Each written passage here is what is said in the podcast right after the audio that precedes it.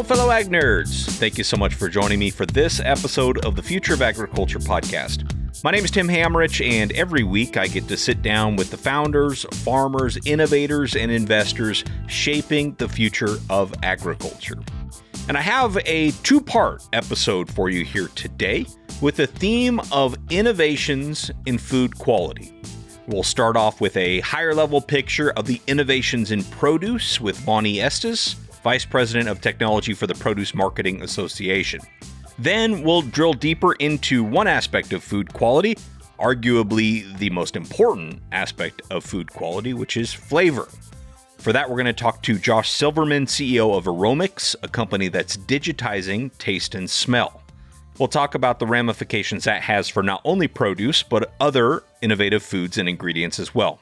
But before we get there, I was able to sit down with Vonnie Estes and capture some valuable insights about the challenges and opportunities of bringing technology to the produce industry, the role of indoor agriculture in fresh produce, alternative funding models for companies that want to serve some of these niches, and the digitization of quality and of supply chains, which of course will lead us into part two with Josh.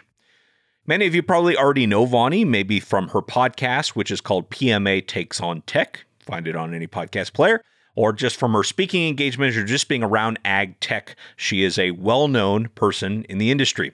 And as I said, she's the VP of Technology at the Produce Marketing Association. She's held leadership positions at prominent companies like DuPont, Monsanto, and Syngenta, along with startups including DNAP, Emergent Genetics, and Caribou Biosciences. Vonnie has a bachelor's degree in horticulture from New Mexico State University and a master's in plant pathology from my alma mater, UC Davis. With the breadth and depth of Vonnie's background, I thought a good place to start here was just by asking her about some of the key differences between working with produce, as she does now, and working with more of your traditional row crops.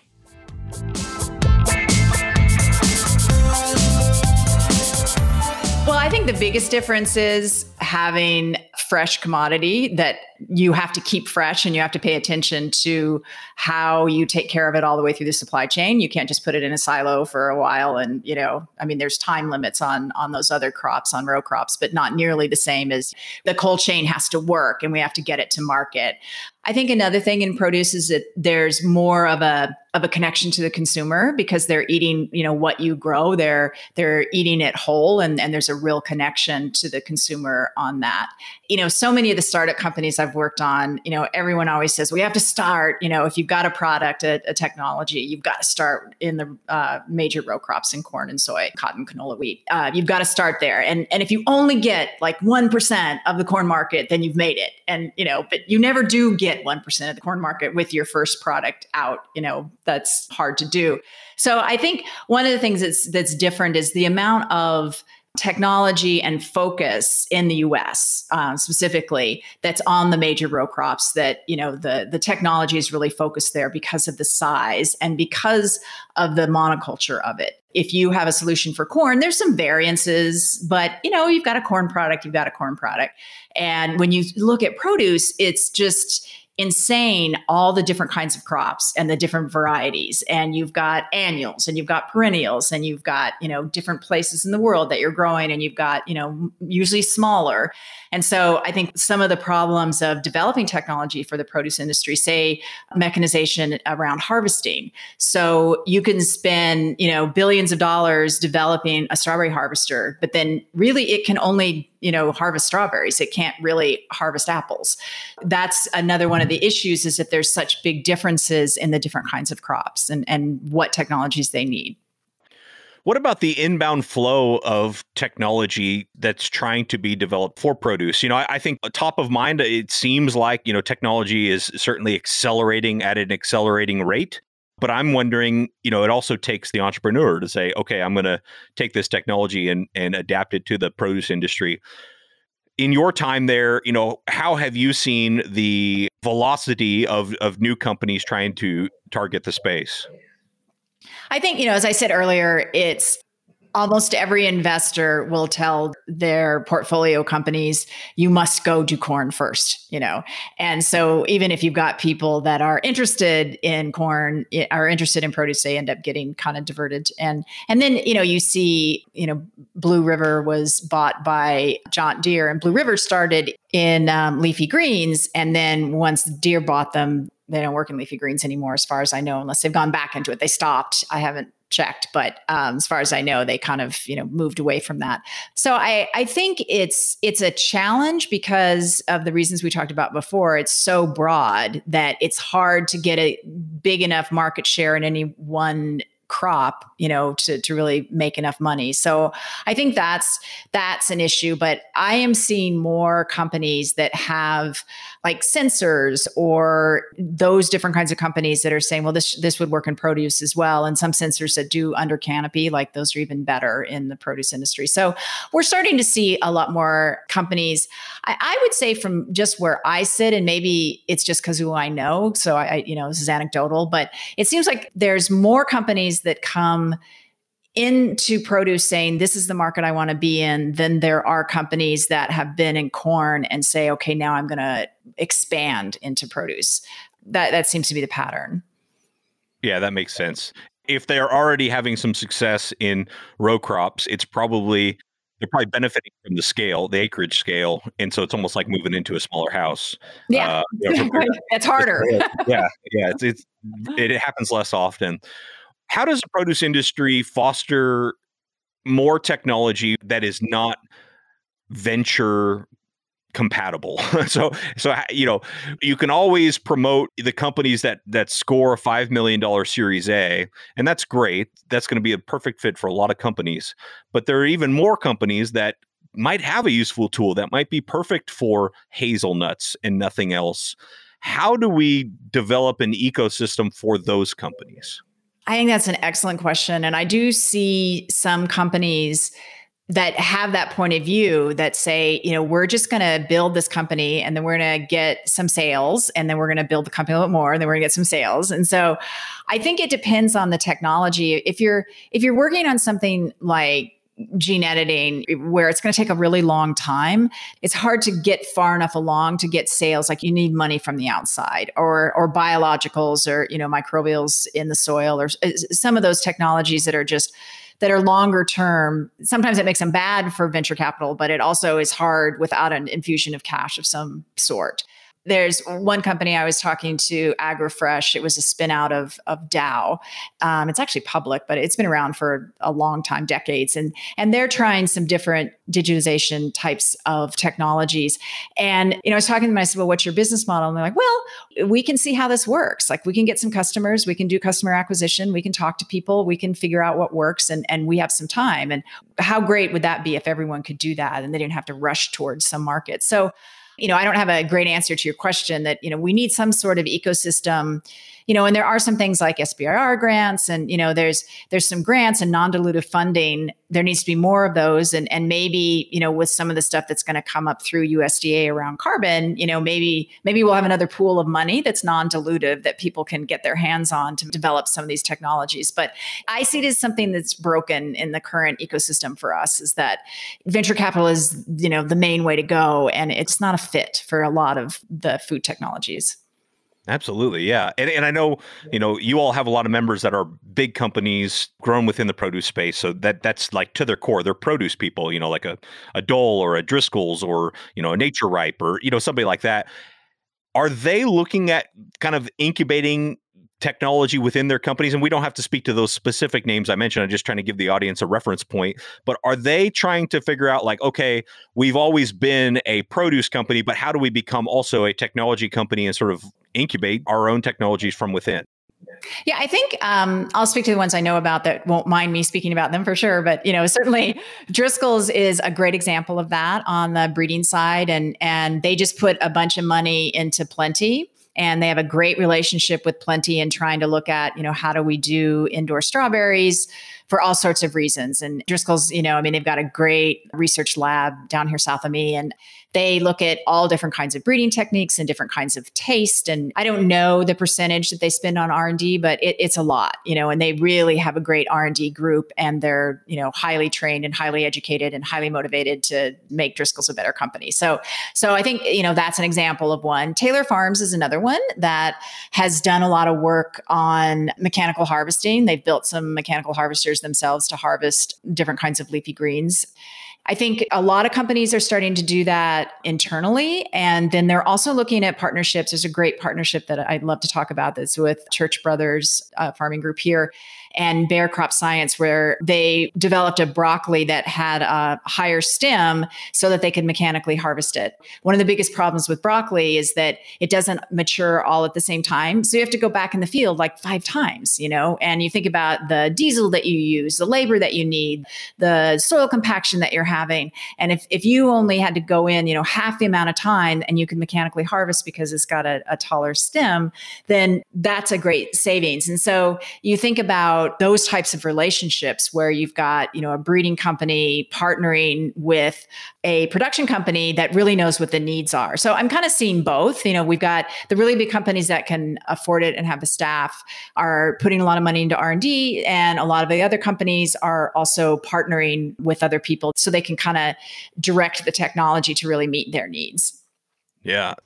I'm trying to look for more examples like that where yes, it's partnerships, it's you know companies that aren't traditionally known as tech companies, but the industry is in their DNA, and so if you spin off a tech company, it's going to have that embedded in it. Where are the where are the holdups for more of those examples from happening, and how do we make that easier? To me, as I think about the future of agriculture and ag tech, there's always going to be venture capital, I think, and there's always going to be some that need venture capital and benefit from it. But I think for every one of those, there's 10 others that are good ideas that would just get blown up by venture capital and need some other system that I don't feel like we really have for them very well, at least. Yeah. And I think it's, I think it's hard too. If you're a startup company, this has gotten much better, but you know, back 15, 20 years ago, if you were a startup company, you didn't want to go to talk to a company like, you know, back then Monsanto, you know, or they would just take all your IP, you know, and that still happens. You know, there's uh, a company that just won this huge lawsuit against Walmart on, on uh, some supply chain technology. So, so you have to be careful. Like, you know, if you're a startup company and your crown jewels is your IP, you know, you don't want to go give it away too soon and kind of how do you do that? But I think, you know, like Bayer has this program, this LEAPS program where they expect, and it's great to listen to how they want to invest in technologies. They expect longer term. And so they're you know willing to invest in companies and not gobble them up, not kill them. You know, the model used to be, you know, these big companies would invest in these technologies. You know, the the funny model used to be back years ago where there'd be a genetics company that had some really great technology. So they'd they'd go to Monsanto and they'd say, "Okay, we've got this great technology, you know, can you put money into it?" And then, you know, Monsanto or Bayer whoever would say, "Okay, we want your technology for corn and soy and cotton and canola." and you can have it in everything else. And the companies would die. Of course they would die, you know, because they'd be like, okay, how do we put this in turf grass? You know, it, it was not a good model. And I think that model has really changed. You know, when you talk to the big companies now, they want the startup companies to live. They don't want to set it up so that the startups die. So I think that model is changing and is one that will be really helpful. Yeah, that is good to hear. Uh, well, speaking of genetics, you know, where do you see the, the biggest opportunities uh, in in produce for you know for genetics to kind of move us forward? I know there's a lot of cool tools that are becoming available with DNA se- sequencing, CRISPR, and that sort of thing. Uh, where do you see the opportunities to really push the industry forward in terms of genetics? Well, I think certainly just, you know, regular breeding programs, you know, just just without even going into the tools, just, you know, we've gotten really good at breeding. You know, I think blueberries are an amazing example that the reason we have year-round blueberries is now we can grow berries in places we couldn't grow them before. So, you know, we can have them year-round. And that's genetics. That's just breeding. And that's, you know, that's not any kind of special, well, it's special tools, but it, it's not, you know, GMO or gene editing or anything. But um, I think there's a lot of opportunity around using using these tools. I think we're at an interesting point in the industry with gene editing. You know, GMO, we've pretty much got figured out, and I don't see a whole lot of GMO products going into produce. It's just not the way that the technology is going or the industry is going. But I think there is a question now of gene editing and, and how that moves into produce and what's the consumer acceptance and how transparent are we with consumers and do consumers care? And I think, you know, the thing to know about gene editing is that, you know, the very definition of how the USDA, EPA, and FDA define it is that it, it doesn't make a change that couldn't be made in nature what happens in gene editing are, are breaks in the DNA that then fix themselves. That happens in the field all the time. Like that's going on all the time. And so what we're doing with gene editing is that we're really directing that. So we know exactly where the break is going to be and we know exactly, you know, how it's going to reform and we're getting a trait that we want by directing that exactly. So, how do we communicate that to people where they are so they're accepting of it? And then, how do we direct it in the produce industry in ways that are really good? And I think there's a number of things like um, non browning is a, is a trait that's pretty easy to, to do on a lot of different crops. And so, that really allows for a lot less food waste. And so, let's focus on that. You know, if we have a lot less food waste and, and lettuce lasts in your crisper, you know, twice as long and you don't throw it away, that's great. You know, so, so there's some traits like that. There's more convenient. How can we make you know fruit and vegetables more convenient so that people especially children eat more of them? And so looking at the convenience factor is important. So i think we're at this really great point right now of we have these tools we have genetics companies that can use these tools? You know how do we move this along so that it's best for the consumer? And then as far as on farm and climate you know these technologies are really going to help as we start having climate change more the effects of climate change more where you don't have as much water as you used to. And so you have to grow a different variety because you don't have as much water or it's too hot or it's too cold or it's too hot and then too cold. And so really being able to use gene editing to to help around climate change in where people are growing crops is going to make a big difference. We're going to get different diseases in different insect populations. You know, how do we get resistance to those? So I see it making a really big impact, and we need to make sure that we communicate it correctly. And with your genetics background, I mean, are you seeing more in the fresh produce going the direction away from commoditization. So you're actually developing like not just a strawberry but you know a big company may have their own type of strawberry that you can only get from that company. You know are you seeing that widespread throughout the produce industry? I think it's happening some in some of those bigger crops like strawberries and tomatoes. And i think certainly as you've heard a number of the indoor vertical farm companies are now saying they're going into strawberries and they're going to be growing strawberries indoors and they'll be more nutritious and better tasting. And so I think we're certainly seeing that some where you can have that differentiation. Um, we still get an awful lot of our fruit from Chile and Peru and, you know, from different places outside of the US. And so that's a little less happening there. But I think certainly where there's money to be made and differentiation to be had, it will happen what are you seeing happen in, in kind of the post harvest technology, logistics, food safety, things like that? Anything there that's uh, interesting right now? Well, what's really interesting about the whole kind of supply chain, and it's an area before I started working with PMA that I just didn't know that much about. You know, once it left the farm, I just didn't know that much about it. But I think COVID, especially, you know, with some of the disruptions and the dislocations that we've had in production and, and shortages on shelf, you know, we really have started to highlight what are the problems in our supply chain and, and what's happening. And typically, most of the money has gone into really looking at what's going on the farm, you know, the investment and the technologies, what's going on on the farm or what's going on in retail. And kind of that's where the investment has been is, is those two bookends. And I think what COVID has done, it's like, well, there's all this stuff that's going on in the middle that we better pay attention to and figure out what to do about that. And I think digitalization is going to be one of the biggest issues of really looking throughout the whole supply chain and figuring out what are all the things that we need to do to be communicating and to make the cold chains work and and to really make that work throughout the supply chain to get especially i'm talking about fresh mostly to get you know fresh food from you know the time it leaves the farm all the way to the retailer or food service and get that digitized so that works better Mm-hmm. Yeah, and I think one thing that's interesting when you mention the digitization of the supply chain is not just traceability, but also in quality. So where you could actually maximize the return on a given load of produce, let's say, or, or perhaps it's pallet of produce uh, based on quality factors. Um, maybe some are better to go processing, maybe some are better to go to a super premium market. It seems like that's an untapped data area in agriculture is sort of quality data from field to fork, for lack of a better term. Yeah, no, I think that's definitely true. And I think, you know, things like food waste, you know, monitoring food waste and and those types of issues where it really is a lot about being able to track and and you know, there's a lot of sensors now that are being used that, you know, can actually like how much longer will this you know apple last or this piece of fruit last so really seeing what the sugar level is and then you know understanding what temperatures it's, it's been in and so a lot of that type of information is, is now starting to be collected and starting to be used well, I think that's a fantastic transition point into part two of today's episode. That data that's being collected and used throughout the supply chain can definitely help to make things more sustainable and more efficient and help value be captured. But it can also be used to help bring products to market that consumers will want. Going a little bit deeper into that conversation with Vonnie, where we talked about genetics and differentiation and quality data, I think it tees us up really well to take a look at a startup that's trying to digitize flavor.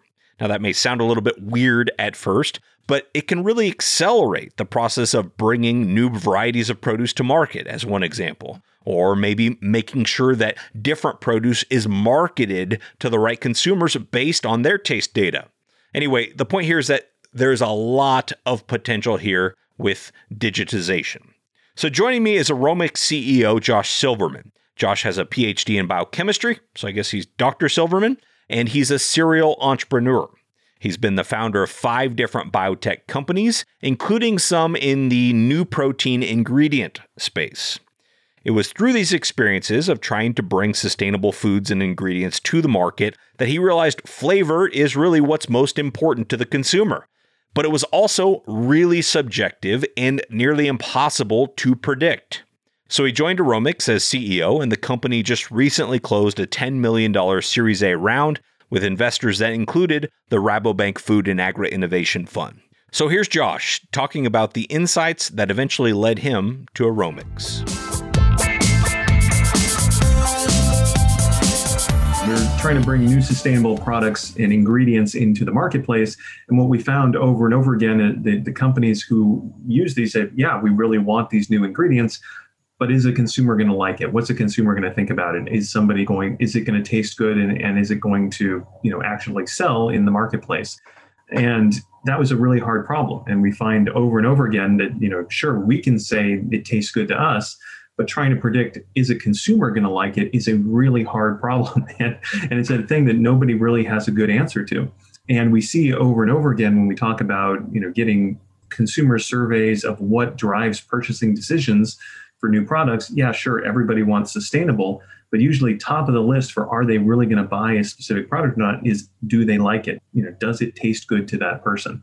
And again if that's not a problem you can solve that's a major barrier to getting real adoption, getting success in the marketplace. So Aromyx, um, I joined as CEO a uh, little over two years ago with the goal of really helping to bring this technology to the forefront really and solve some of these really big problems in the food and beverage and new sustainable uh, ingredient space. And again what we're doing is is taking the core biology of the human nose and turning it into actionable data insight. So the ability to create quantifiable measurements of taste and smell for the first time, which allow us to then, when you know somebody says, yes, my product tastes great, you know, to actually have some real data behind that to be able to say, well, it tastes great for this reason to these consumers, to allow us to design better products that target those consumers, but also to help market these products to communicate to the consumers why is this product tasting better? Why should they actually buy it? Why should they take you know a, a gamble and, and pay money for this product that they've never tried before? Uh, and again, a statistic that we use a lot. So there's 30,000 new food and beverage products brought into the marketplace around the world every year. On average, it's two to three years, a couple million dollars of R&D that goes along with that. But on average, there's only about a 20% success rate. So 80% of those 30,000 products every year are not on the shelves a year later. Right and we think you know a lot of that is these companies are not stupid right? The, these technologists are not incompetent right? They are bringing products into the marketplace that they think are good and that they think consumers will like right? And it certainly i'm sure tastes good to them. We think a lot of the problem is how you get the right product to the right consumer that's really going to resonate because we know you know taste and flavor is so personalized and there's plenty of things that i like that you hate and vice versa. So how do we you know, design products for the consumers of interest, but how do we also, like you said, product market fit? How do we find the consumers that will actually be good for this product? So we can help the companies design these products, but then we can also help them target and market.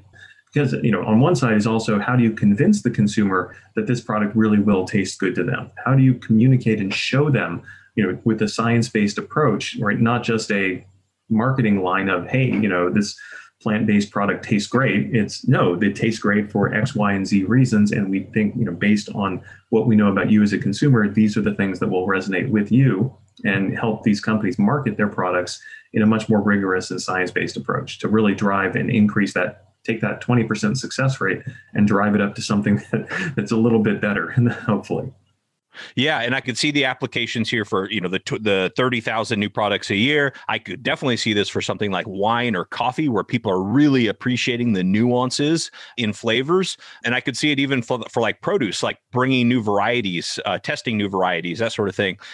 I find a lot of times with earlier stage companies, there's always that like second tier that maybe people don't immediately think of. Like when you digitize something, it opens up all new opportunities that aren't Im- immediately clear. Is there anything that you could share, with, you know, that the future might hold once we digitize this stuff? in terms of you know the applications of digitizing i mean we yeah once you digitize something once you have the data the the opportunities open up exponentially so we think of this very much in terms of things like netflix and spotify um, i mean the idea of being able to recommend music and recommend movies and you have to understand what are the core features of how you know we recognize what is different or same about different songs different movies. And once you can quantify that you can put it into a database yeah it opens up all sorts of applications you couldn't have even thought of 50 60 years ago. And yeah we talk a lot about food and beverage. That's obviously you know where most of our customers are where we have a lot of our activities. But we have a broad range of customers. We work with customers in the pharmaceutical industry, we work with customers in the packaging industry, we work with customers in the fragrance industry. So when you think about it again, it comes back to this idea that you know taste and smell is really core to our everyday experience. You know, on the flip side, it it's one of the senses we take for granted the most, right? If we're just walking through our day and everything's smelling fine, you just ignore it. But when something smells off, when something goes wrong, you know it instantly, right? And you react like, you know, you, you run into, your, your milk is spoiled. like you will figure that out really fast and get spit out really fast. And it comes back to, again, taste and smell is our earliest sense. It's core to our survival, right? You know, when you're an animal out in the forest, you're looking for food, you come across a piece of food, right? You need to make a decision really quickly. Is this something that's good for me? Is this going to help me? I need to eat it before something else gets it or is it spoiled and rotten and it's going to poison me and kill me if I if I eat it, right? So that decision has to happen really fast. It has to happen almost instantaneously. And if you get it wrong, there's some really serious consequences for that. So this is again where it's one of those that kind of sits in the background until something happened. Like if you see something, you know, you run across, you know, this really great cup of wine or you know, your old spoiled putrid milk, your reaction is fast and it's strong. And those types of things occur you know all day long. Like if your iphone starts to smell weird like you'll you'll know it and you'll know there's something wrong. You got to do something with it. So you know we think about you know kind of intuitively taste and smell in food and beverage but in reality we use this all the time. Like you smell smoke in a right? You smell you know the new car smell. I mean everything that we do every day is really influenced by uh, this smell so you know our customers run a, a huge gamut and we you know, honestly, our challenge has been we have far more applications than we as a small company can actually go after, um, and that's really where we've we've struggled. To, well, we've struggled a little bit just in terms of capacity and again, just being able to get uh, enough resources to be able to address all the customer applications that are coming at us from all directions. Yeah, so that's the next place I was going to go. Strategically how do you choose? You know how do you choose where, where to focus uh, your your resources? Even a well capitalized company you know has to make a strategic choice there. So you know maybe within a food and beverage context since that's where my focus is you know how do you choose what problem to focus on or what kind of customers to to pursue? Yeah well and, and so you know full transparency you know up until last year or so basically we choose by who's walking in the door with the, the biggest check, right? Uh, you have to be very opportunistic as a small company. So if somebody's willing to pay us, you know, great, we'll, we'll work with you. As we become more capacity constrained, you know, we are becoming much more strategic, and, and really we're looking in on where are the big problems in the industry, where are the things that we can solve, where you know there's demand. And to be fair, you know, companies not naming any names, but companies that have been around for 100 years with a well-established brand and a product on the shelf with a you know a good supply chain. They know how to make that product reproducibly. You know yes we can provide some value. It's not going to be a huge amount. So really where we're trying to focus in is around you know people bringing new sustainable products into the marketplace. We see this as a huge trend in the industry and we see a lot of people bringing sort of new to the world ingredients that have never been in any kind of mass market before and they're trying to swap out the ingredient list of old you know unhealthy unsustainable products but trying to maintain that same flavor profile these are hard problems and again if you don't have the understanding of what a consumer likes or doesn't like where you're you're really at a disadvantage, uh, especially because you don't have the hundred plus years of experience around how consumers have reacted to these ingredients in the past.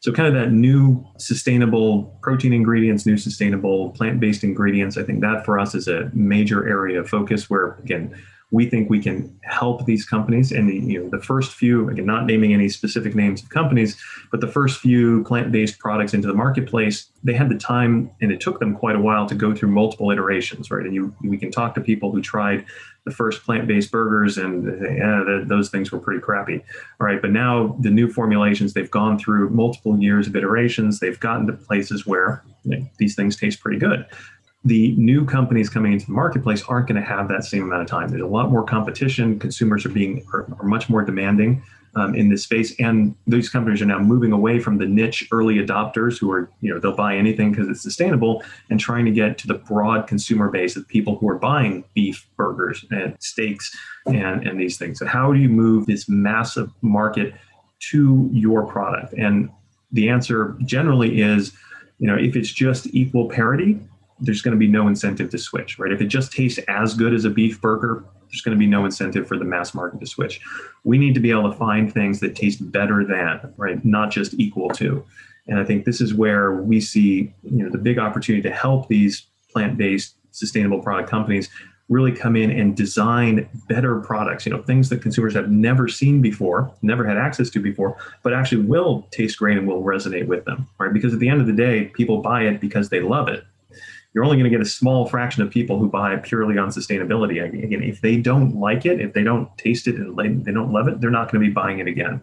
So that's where we, we really try to help to you know, speed up that development cycle, get these companies to better products that will resonate with the right consumers, uh, and be able to do this in a fast and efficient way. When we talk about sustainability and climate change, saving the planet, we don't have another decade to go through and and you know do trial and error based process. We need to get these people to the right better formulations as fast as they can. Yeah and i could see how a company would be better be able to optimize something like a sustainable source because they have this quick iteration on the quality side now. They, they know that the you know the quality's got to be a given. The taste has to be a given. And so then they could say well what if i plug in this? And they could get those answers much quicker. What about the technology themselves? Do they just send you a sample and it happens in your lab and then you you give them the results? What does that look like from a customer experience standpoint yeah, exactly. So, so at the core, we are a, a, data company, right? So, what we're doing is providing insights around a specific product. We're making recommendations on recipes, formulations, marketing, etc. So, yeah, the core basic data, though, is a measurement of how the various receptors in a human nose and tongue would react to a specific product. So, that's that's a test that we can run in our lab. And to be clear, we're not scraping anybody's nose. We're not we're not sacrificing or exposing any people. We are cloning and expressing the genes for these receptors in a biotech environment. You know, we test each individual receptor against the coffee, the um, bacon, whatever it is that we happen to be testing. So we do that in the lab. We measure these responses. Ideally, we measure several different products so we can give relative answers. So we can then start mapping individual receptor activation profiles versus ingredients in the formulation. Uh, and we can create this as a data map. And based on we know which receptors are turning on we know what chemicals and ingredients tend to activate those receptors and we know when receptor x y or z turns on how would a human perceive this? Is this a positive smell?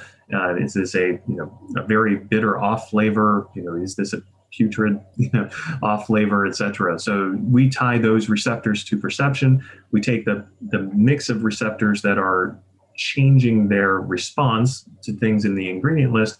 Again, we can use that information and essentially spit that back to the customer to give them a prediction of how to rebalance those ingredients to get the better perception profile to the consumers that they care about.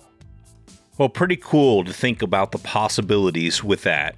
We live in a, a very cool time to be in food and agriculture. So thank you so much, Josh, for being on the show. You can learn more about them at aromyx.com. It's A R O M Y X. And thanks as well to Vonnie Estes for sharing her insights. I hope this all kind of gets your wheels turning and making connections in your mind about what's possible when it comes to quality and differentiation and the future of delicious, nutritious, and sustainable food through some of the technologies that we discussed. Before I wrap up, I want to give a special shout out to some of you who shared our recent California water episode. Specifically, I know Alex Foch Philemon Sithole and Barney Debnam. Thank you so much to those guys because I know you tagged me. And thanks to all of you who share this content on social media. Sharing this stuff with your friends and on LinkedIn or Twitter or Facebook or whatever you use is really one of the best ways you can continue to support this show. Because trust me, they're sick of hearing it from me and they would love to hear it from you. Also, thanks for the emails from those of you who sent them. The positive feedback from that episode specifically, again, that's a California water one, really gave me the idea for today's two part episode. And you might expect a few more like this format in the future, unless those emails start to turn negative. But let me know either way. Thanks as always for your time and your attention. I don't take it for granted. I'll be back next week with another story of ag innovation.